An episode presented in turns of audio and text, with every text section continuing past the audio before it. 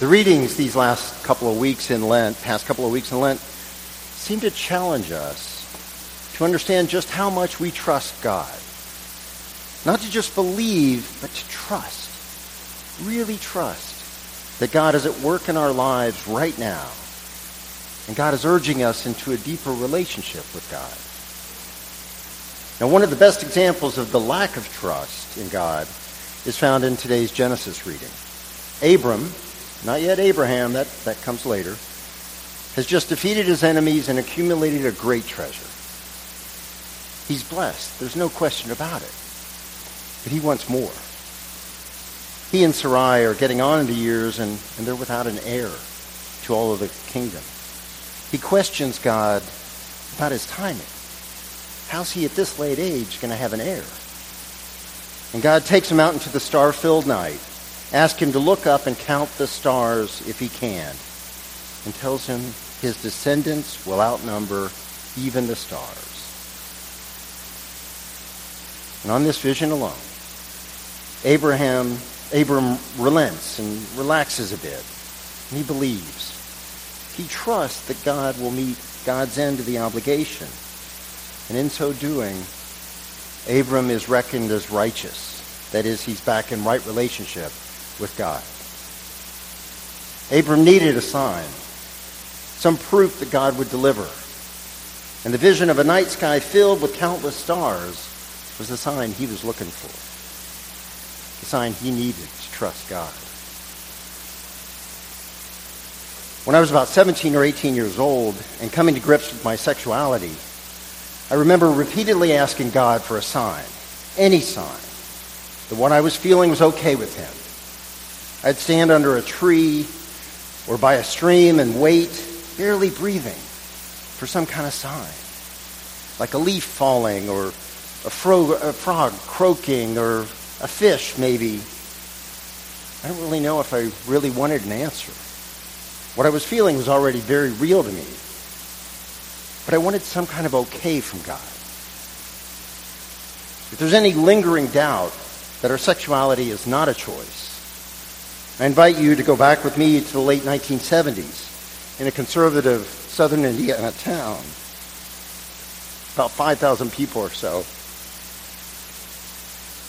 The movie Grease was playing at the, at the drive-in, I remember. And I think we were all in our own way trying to live that model of universal conformity that the film idealized. I invite you to come into the head of a talkative, maybe too smart for his own good young man who was struggling with his secret among the friends and family that he had known all his life, the only friends and family he knew. And there was not yet a Will and Grace. There was no Ellen DeGeneres. There was nothing like a gay-straight alliance at the school. Nothing, not even close. There were no models. There was no internet. Homosexuality was still a mental illness.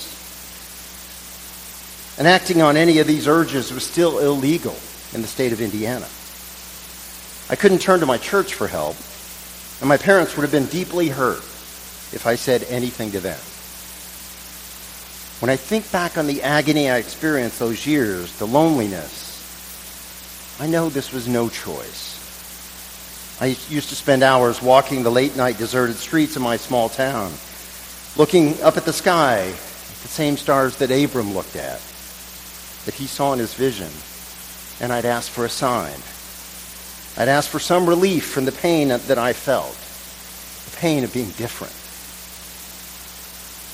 Now, there was a street lamp that was not far from my house that when I'd walk by, it would flicker on and then go off. And my self-centered adolescent self took this as the sign I was looking for.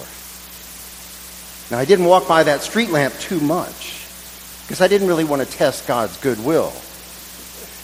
But that flickering street lamp was a reminder, an assurance that God had something in store for me, something that quite possibly led to me being here in front of you right now. But my 17-year-old self didn't trust enough, didn't believe enough in God. Relying on signs is tricky business because it seems to force God's hand. In John's Gospel, Jesus complains about the people's need for signs as a mark of immature faith. And that was me at age 17.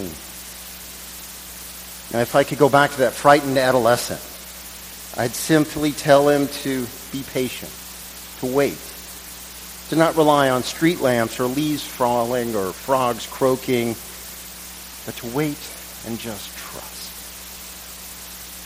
Today's psalm ends with a reminder, very similar to that, a reminder to be patient. Wait for the Lord. Be strong and let your heart take courage. Wait for the Lord.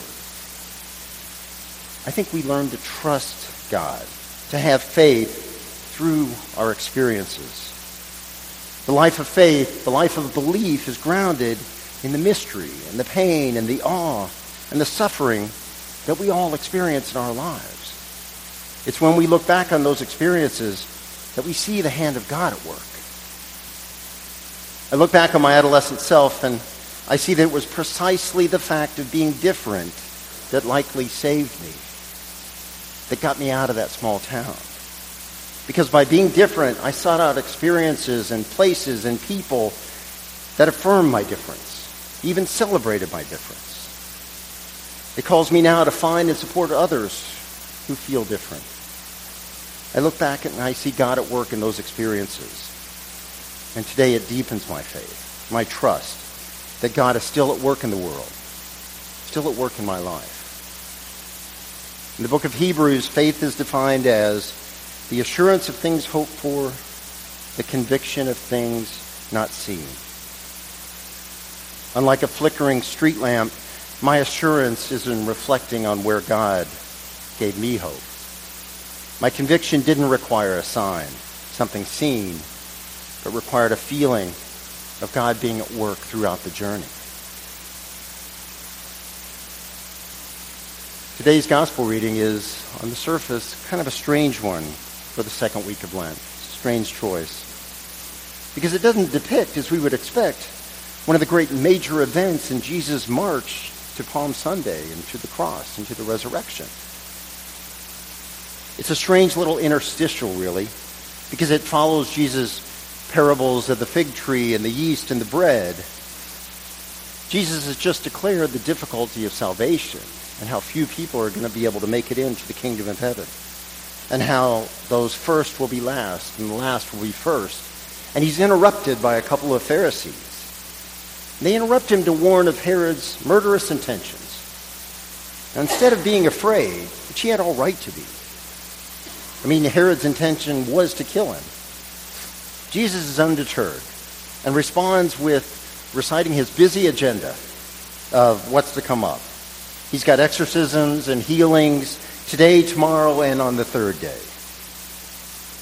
He's so sure of his mission of bringing the kingdom of God that he's not worried about some second-rate minion of the state, some Herod Antipas, and his murderous intents. He knows that he's destined to do God's salvific work in Jerusalem, not before. Herod's just a fox, destined to slink around in the darkness, never able to show the courage of a lion or of an eagle, just a fox. And Jesus says, Ah, Jerusalem, Jerusalem, the city that kills the prophets and stones those that are sent to it. He knows the great danger that will come from his mission to, in Jerusalem. And instead of responding with fear or justifiable anger, he wishes only to gather their children under his wing as a hen broods over her chicks. Jesus' response to evil is love. His response to evil is only with love. As I wrote this, news of another horrific mass murder in Christchurch, New Zealand circulated. Another right-wing attack on a place of worship, not unlike the Pittsburgh synagogue shooting last October, which I also stood here and lamented. At least 50 dead and a whole community scarred. And I find myself struggling again for some kind of response. Thoughts and prayers, of course. How do we respond to evil? And I think of Jesus' response to his imminent crucifixion in his short lament on Jerusalem.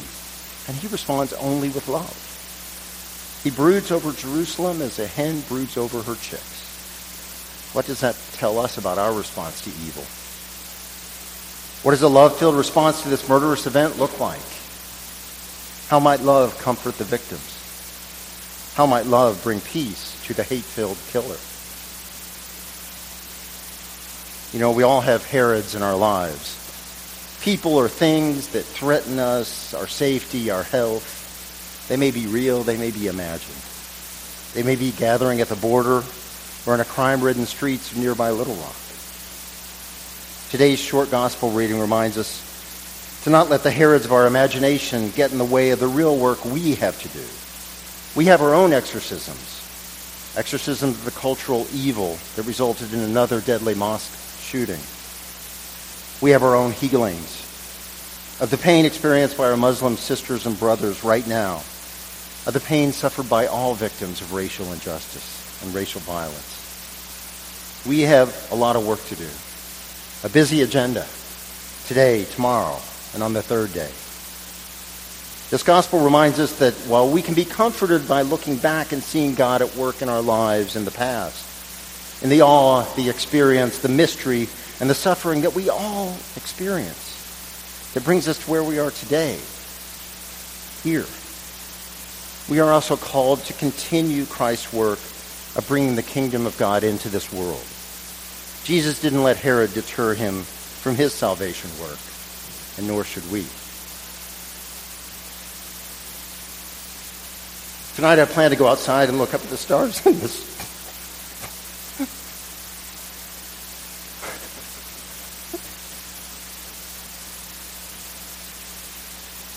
Go look up at the stars in the sky.